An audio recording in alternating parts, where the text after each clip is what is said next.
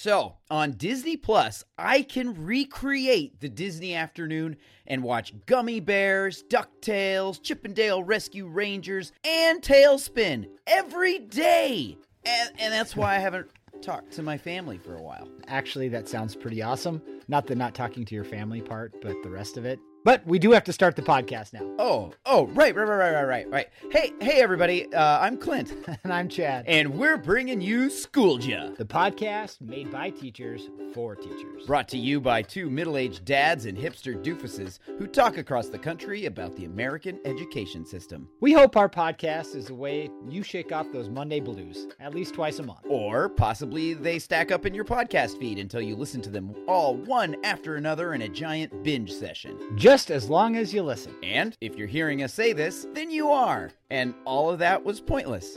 It sure was. Hey, I'm pretty excited about today's episode, Chad. Do you know why? Yeah, because it's all about me. Because it's all about you. As you may recall, dear listeners, Chad recently presented at a math conference and was the hit of the program. I don't know about the hit of the program. Well, you were. They already signed you up to come back next year, which means they liked you. That's true. And it was a lot of fun. And I did get to plug the podcast.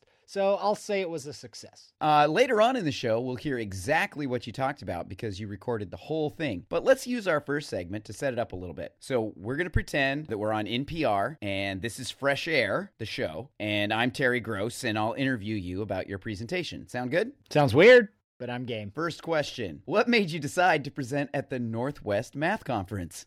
Do you think you're better than everyone else and you just wanted to feed your ego? I, I have to admit that when I first signed up for this and found out that I was presenting, I was a little hesitant to tell tell people because I, I didn't realize that at most of these conferences, the people that present actually do submit their presentation and say, "I want to come do this." I always thought that they were like invited or that they were being paid to do it. So I was a little embarrassed, and I did feel like it was a little bit of an egotistical thing to even apply to do it. But I really just wanted to try something new, get out of my comfort zone, and I thought I had something kind of cool to share. And I thought, well, let's just give it a try. And I will say, you do get some perks. Like I did get free continental breakfast. Ooh, I bet you only ate the fruit, didn't you? You monster. you didn't have a like a Danish or anything. You're like, I "Mm, no, I, I had some. I had some eggs. I had some eggs. that's not continental breakfast. Then that's a full-on breakfast. It was just pretty much eggs and fruit. They didn't have bagels. I did. I wasn't even looking at the carbs, man. All right, push-ups. Question two: How did you prepare? Did you just get up there and wing it like you do in your classes, or did you actually think about it some, like maybe on the drive up? I applied to present at the conference in the spring, and the conference was in October. So I had a little bit of time to think it over. I did spend quite a bit of time putting together a slide presentation that I thought was going to go about 50 minutes. I guess we should probably say my presentation was about using math games in math classes to kind of inspire kids to build number sense, to get kids more excited about math. So I knew I had a 50 minute presentation, and I knew that if I just started modeling some of the games I played, if I had more time, I could just keep doing new games. So I wasn't worried about the time. So I never practiced the presentation. Obviously, a lot of it was just in my head. Well, it's good to know that there's something in your head. Other than resisting the urge to laugh at all the hey nerds surrounding you, what was the hardest part of the presentation? We had very little time between the presentation that came before me and mine and trying to get that all going. I was supposed to have a document camera that they did have there, but it was still like in the wrapper. A very nice gentleman that was there to watch my presentation tried to help me set it up. We, of course, never got it going. Luckily, I kind of planned for a technical breakdown of the document camera in case it wasn't working. So it worked out fine. But just the quick turnaround and trying to be as professional as possible, I think I was pretty sweaty. Did you Yeah. wear an undershirt? Uh, so I don't wear an undershirt, Clint. if you're sweaty, that's its purpose. It's the skin sponge that keeps all of the sweat from getting onto your nice shirt. Then I guess I just sweated onto my nice shirt. I did take your advice. I did wear a sport coat and took it off right at the beginning of the presentation. Did you roll up your sleeves so that you look like a working class kind of guy? Yeah, exactly. A man of the people. That's what I was going for. Another question. After being lifted up on the sloping, mathy shoulders of the crowd and being treated to free drinks at the math conference bar, other than that, what made you feel successful about the day? Um, I did run into a lot of people throughout the day that complimented me. They they had attended my session and they said uh, they really enjoyed it. I had a couple people say it was their favorite one of the day. I was sitting in a rather bad presentation at one point, and someone tapped me on my shoulder and said, Yours was way better than this one. It's possible that they just felt bad for you because they could see all the sweat coming through your through the back of your shirt. Yeah, that was probably it. One of the organizers for the 2020 conference was in my session, and right afterwards, she came up to me and said, Please make sure you apply. We'd love to have you back next year. So that was probably the the best part. Well, that's pretty cool. I do have one more question. Uh, if you had it all to do over again, would you put on pants this time? And is there any other thing that you would change to improve your performance? I would not wear pants the next time, like I did not wear pants this time. So I think the non pants presentation was really what got me the compliments and the invite back. You think a lot of yourself, sir. I just feel like if I was invited to come back next year and if I wore pants, there might be some disappointment. Wow, it was an ego trip. I would do the exact same presentation next year. And I think that's kind of the point. My first thought would be number one, I only have a certain amount of games, and, and I can't think of another presentation I would really feel like I would want to do. I mean, this is, I think the math games that I use in class, I've developed for years and I've borrowed and adapted and, and I really love them. And if it's the presentation I was invited to come back to do, I would want to do it again. I really think the presentation itself went really well. And the other thing is the the presentation next year is in a different city, it's in a different state. So I think you're pretty much probably going to get an entirely different crowd. So kind of repeating the same process and uh, polishing it up a little bit would be all I would do.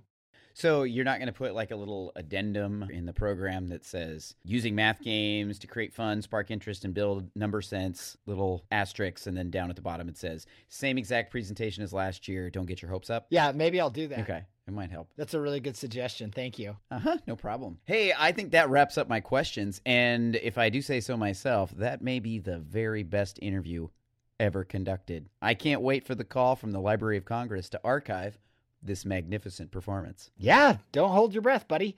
And now a word from our sponsor. Today's episode of Schoolja is brought to you by Pocket Potty. An average person empties their bladder six to eight times per day. In most careers, when the urge hits, you can step away from what you're doing and visit the restroom. Not so for teachers. With 30 students to keep under control every minute of the day, by the time they get on the bus, your bladder's fit to bust. What's a teacher to do? Introducing Pocket Potty, the first over the counter self catheter system designed for the working teacher. Unlike most self cath systems, the Pocket Potty is designed to remain comfortably inserted throughout the workday, eliminating both your urine and the need to use the toilet. And with its durable puncture free drainage system, you can feel secure that your pee won't get free. Don't endure the pain and damage to your kidneys of holding it all day. Just slip in the Pocket Potty and get back to work. What a relief.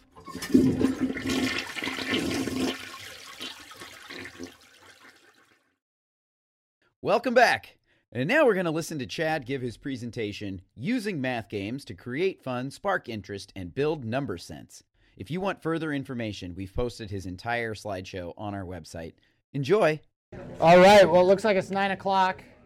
Looks like we have standing room only. You guys can try to squeeze, in if you'd like. You want to sit on the floor, or yeah, we could we could make it work. They told me we'd have 40 seats, and they described it as auditorium. So uh, this is not quite what I expected, but uh, we'll make it work.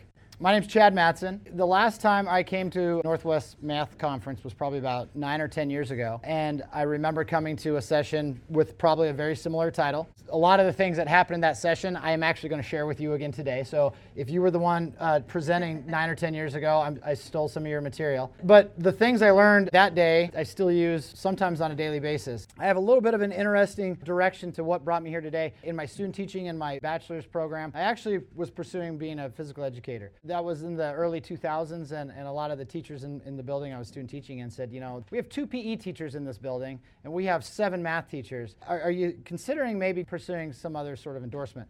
Uh, I don't know how it works now, but at the time I just had to take a praxis test. Passed that, got my endorsement, and started my career as a PE teacher.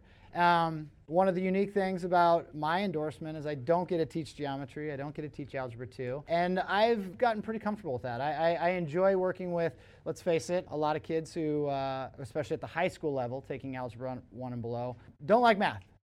So our, our, objectives today, you know, we, we come to these conferences and we obviously hope we get at least something out of them. And so my biggest goal today is that we do that, that you guys have something that you're excited about using.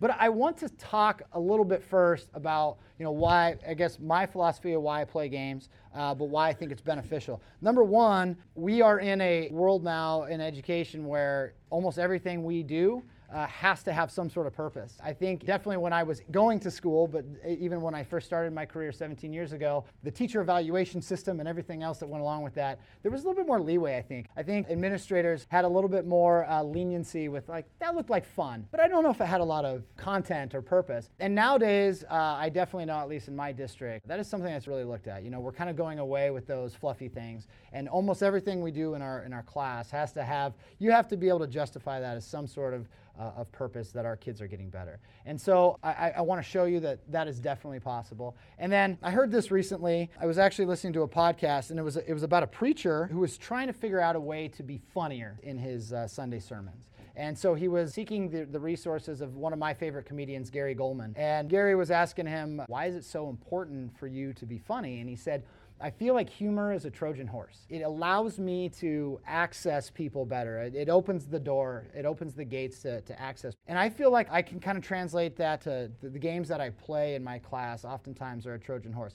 I've coached football. Uh, this is actually the first season in 16 years I haven't been a football coach. And uh, one of the things that always kind of bothered me is a lot of times you'll have a kid that does everything you want them to do as an athlete. They, are a great leader, they work hard, they have a good attitude, all these traits that we look for in a quality human. But then you're sitting in the staff room hearing from another teacher, man, Johnny is so lazy, he doesn't do anything, he's a pain in the butt in my class. And we as teachers, we kind of prioritize, well, they should be that way because math or what English or whatever I'm doing is more important than this. And and we all agree we need our education and stuff. You know, when you crawl inside the head of a 15 year old kid, Johnny's good at football. He likes football. He's successful. It's a place where he feels like he has purpose. He's not very good at math. He struggles in it. He doesn't want to be there, okay? So when you're kind of characterizing those traits and you're thinking, you know, they're they're capable of doing those things. We see it on the football field. We see that they're great leaders. We see that they can work hard, but they're doing it in something that they enjoy. If we can somehow translate that just a little bit in our classroom, we might start seeing better behaviors. Now, it doesn't excuse being a butthead in class. I get that. But it's like I can kind of understand it. I don't like doing things that I'm not very good at. I don't like doing things that make me feel stupid. And I love doing things that I am successful at. And so, kind of taking it with that approach and saying, okay, how can I help Johnny find some level of success in my class? Maybe if it's not on our Unit 1 test, maybe it's on this game we're playing today. I, got this a little bit from my PE experience as well. And playing a lot of games in PE, obviously, you need to have participation. That's kind of part of your grade.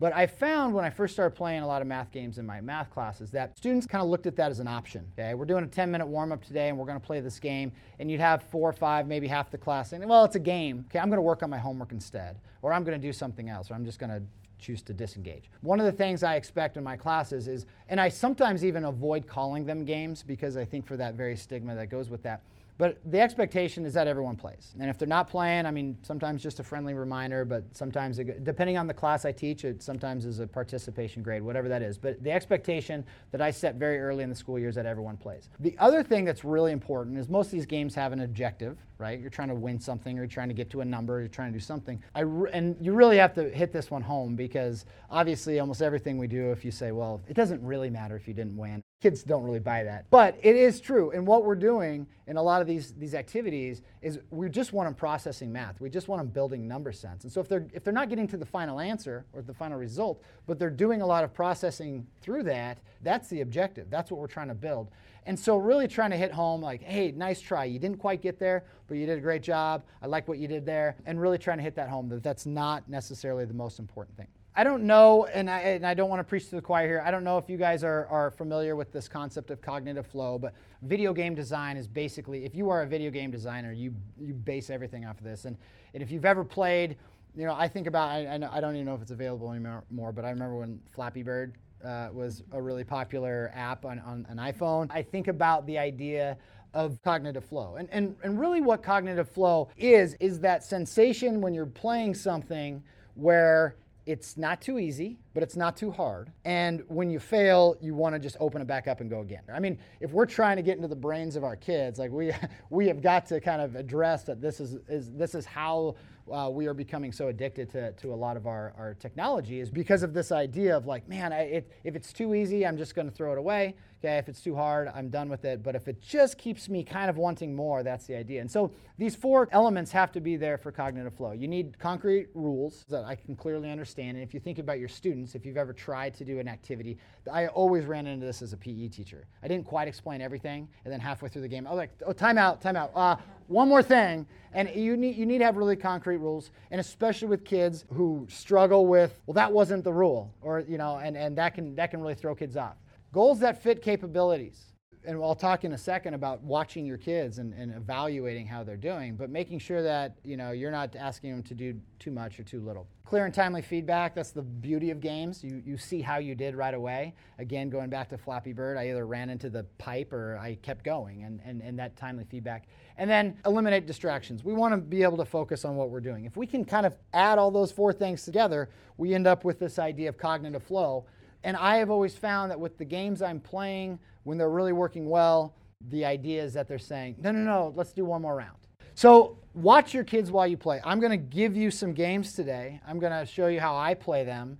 Um, I, the, the presenter I saw nine years ago, I can't even tell you if this is exactly how he presented or not because I've changed them and I've adapted them and I've adjusted them over the years. But but watch your kids. And if you realize that you are not hitting that cognitive flow, maybe you're working with a group of sixth graders and it's too hard, or I don't teach upper levels, but I've had to cover calculus classes and things like that. And I've tried these with them too. And sometimes you just got to adjust it as you go to make sure that, that it meets their needs. Okay? Obviously, adjust the rules and rigor. I mean, these are your games. Do whatever you want with them. But watch your kids play and see what needs to happen. Part of playing a good game for me is the presentation, it's the game show aspect of it all. I'll, I'll, sh- I'll explain a couple things that I do t- today when I'm playing some of these games that just adds to kind of the element of like, oh, this is, this is an exciting thing for the kids.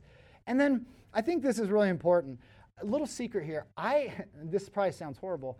I have not shared these games with my colleagues or with like the lower levels in my district.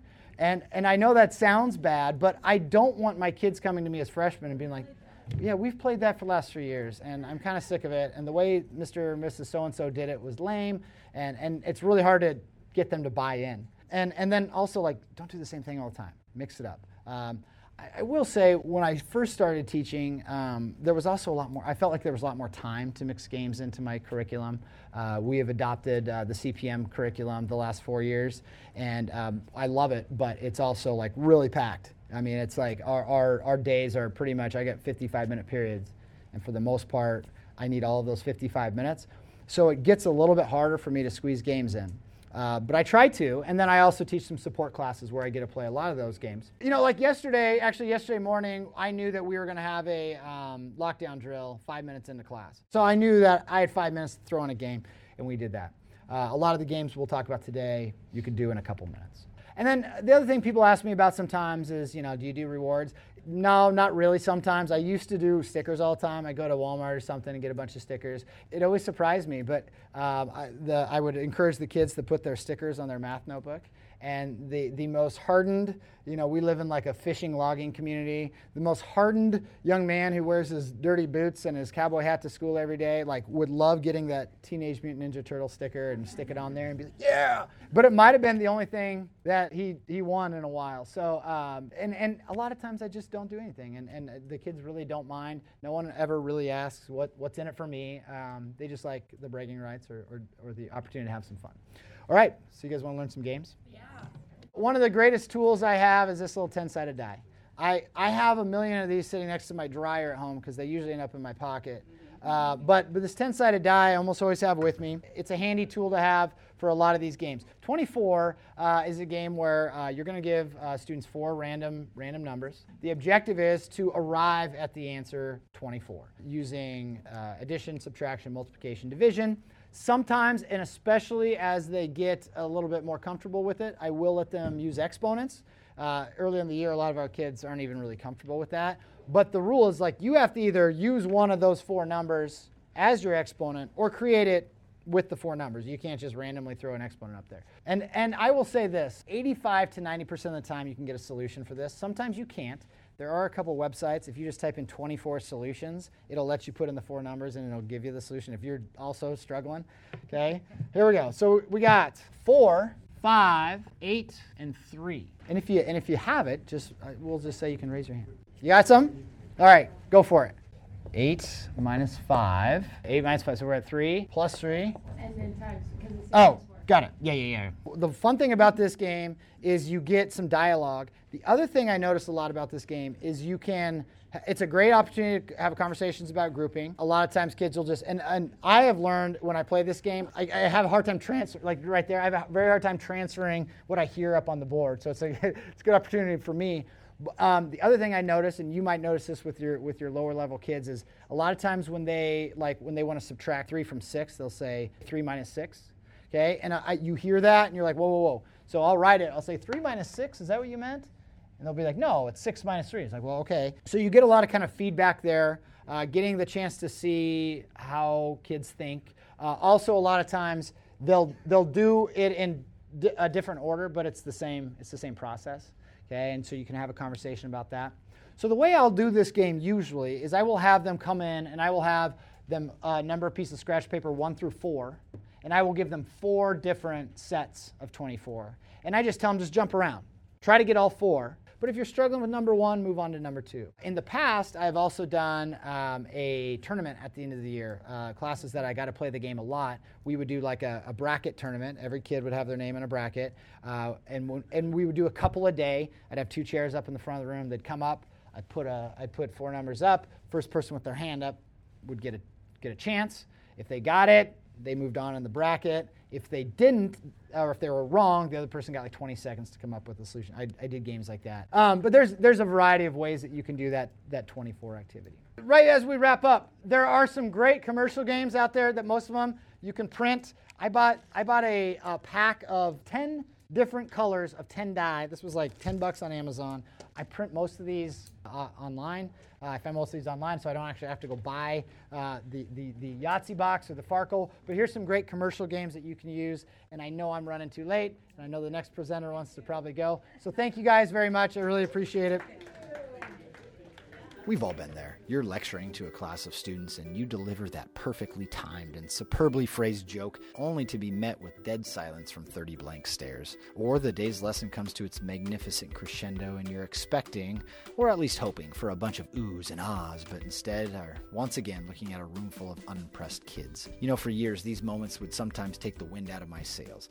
Even just a few laughs from a couple kids probably would have been enough, but sometimes I'd get nothing. That's why I'm so excited to have found Applaudable, the classroom laugh track that makes me feel like I'm doing a stand up bit at a comedy club. Applaudable is awesome. It comes with a smart audio feature that recognizes jokes or puns or those anticipated moments of student excitement, and then it just blasts one of 100 different crowd noises appropriate for the given situation through its state of the art classroom surround sound. Never again are my bad jokes being met with silence. Best of all, Applaudable only recognizes the teacher's voice, so class clowns and attention seekers get no recognition. And for a limited time, Applaudable is adding a two minute long ovation that plays at the end of every class period, which we could all use from time to time. Am I right? So, if your sensitive ego could use a little massaging, give Applaudable a try. You'll be glad you did. Applaudable, because you're funny, they just don't know it. All right, welcome back. It's time now for our favorite segment of the show. Wait, what? It's our opportunity to talk about whatever we want, and you can't stop us. Well, they could turn off the podcast. That's true. Please don't do that. So I'm going to read you just a snippet of this article that popped up on Halloween Day. Spooky. I think it's fitting that the principal in this school, her name is Diana Kruger. She's slashing budgets and slashing throats. Right. All right, so this happened in Portland, Oregon. A student at a Southeast Portland elementary school was sent to the hospital Monday after ingesting crack cocaine that another student had brought to school. Hmm. A third grader had been pressured by a fourth grader to ingest crack cocaine. At the time, the staff at the school did not know what the substance was. They had the student basically being observed by the school nurse, called the parents. Parents ended up taking the child to the hospital. Sound like the kid was okay, But after doing some tests, they found out that the substance was, in fact, crack. Wow. Yeah. That's crazy. Yeah, it's a little disturbing. I gotta say, I would not have been able to identify, like, if kids in my class were, especially. So this happened before Halloween because the news article. Right. This was Halloween. on October 28th. But I can imagine, like, a kid getting a piece of candy from some other kid and having no idea that it was actually. It was not rock candy. It's crack. Um, a few days later, there was another big article about these uh, parents uh, wanting to fire the principal. Basically, there was a board meeting where all these parents showed up just a few days afterwards, demanding that this principal be fired. And I understand that in no way should a third grader ever be consuming crack cocaine given to them by a fourth grader. But I think we have to be Fifth grader, it's fine. But from a fourth grader, right. heck no. Come on. And it's like, I think we have to be careful at, at all of a sudden pointing fingers at like, this is clearly the, the principal's fault. I, I think in even in an elementary setting, there are times where kids are not directly supervised at all times. we can't watch them all the time. There's playground. Like I assume because it was a third grader and a fourth grader and they were in the same space, they were on the playground or it was lunchtime or something. And you can't have an adult right there. Even in a classroom, you've got 30 kids in there and you're trying to work with all of them and you have your back turned for a second. You can't regulate every single thing that happens. And like I said before, even if that was happening in my class, I could be like, hey, don't put that in your mouth. But I wouldn't know what that was unless the kid was like, I have crack here. Anyone want to taste it? And the and the principal's like, I don't think you should do that, but I'm gonna walk over there now. Like you'd have to be actively negligent knowing what's going on to be culpable. It seems like like what on earth could you have done differently? Well, and then and then one of the complaints is that there wasn't enough communication home, that the principal didn't call 911 and the police right away. And it's like again, there's a, probably a lot of bizarre things that get ingested or you know, kids are passing stuff around and a kid eats something and I think seems like the most reasonable thing is you take them to the school nurse, you call the parents, the nurse supervises them. They see that there doesn't seem to be any signs of illness or anything. Parents get there. Parents sounds like in the story, parents took them directly to the hospital after that. And I just feel like it's like the the witch hunt a lot of times of trying to find who can we blame right away. And then the other thing that I don't know if anyone's asking this question, why in the heck does a fourth grader have crack cocaine? I mean, I would be curious to know if the fourth grader knew what it was that they had, because I can imagine picking up a baggie on the bus or whatever and being like, I wonder what this is. We react so like I guess the hairs on the back of our neck stand up when it's like you hear crack cocaine. That's because we're products of the 90s, my friend, where that was every episode of every show. I guarantee you that like kids have like dared each other to eat dog poop on the playground or like I remember people daring people to snort, you know, pixie sticks and I mean I, you know what I mean? I mean, there's probably other really unhealthy, unsafe things, and I'm not saying those things are okay, but it's like if it's crack cocaine, man, that's like it's hitting the front page of the news, and then of course two days later you'll never hear about it again. I remember, uh, just a quick tangent before we end here. I think this whole thing has been a tangent. I did not do this, Whatever. but I remember friends snorting margarita salt, like the lemon salt that you can get. That you can get it at Mexican restaurants in little packets, and they would like snort it, and their eyes would turn all red, and they'd sneeze a ton, and they're like, "Oh, you want to try this?" And I was like, "No, I'm not a moron." Yeah. but yeah, kids are idiots. They just will do dumb things. That's a good way to finish the podcast. Yeah, kids are dumb. We're educators. Send your kids to us. Well, that's it for us, probably forever. Do you have a question? We have an email address for that. Contact us at schooljapodcast at gmail.com. You can follow me on Twitter at Hill Astoria. You can also find me on Instagram at Chatterboxes and at my web store, chatterboxes.com. And don't forget about our website, schooljapod.com. And all our sponsors are fake. And as always, a big shout out to my wife, Nikki, for our wonderful theme song. Yeah, and if you like what you heard, please subscribe. And don't forget to give us a quick rating and review on Apple Podcasts or any other place where you get fine podcasts. It helps other people find us. Or, if that seems too hard, tell a friend to listen. Or, you could create your own podcast, build up a huge audience, and then recommend Schoolja on your show. Hmm. Wouldn't they be stealing our audience first? Podcasting isn't a zero sum game, Chad. Clint, you don't even know what that means. That doesn't mean it's not true. Anyway, thanks for listening. See you soon. 7 factorial Okay? divided by Dude, I honestly don't even know what you mean by factor. Divided by quantity, Okay. 5 plus 1, close quantity, factorial. Oh, nice. Oh, that's Seven times one to the power of five. Blown away. Hey, nerds.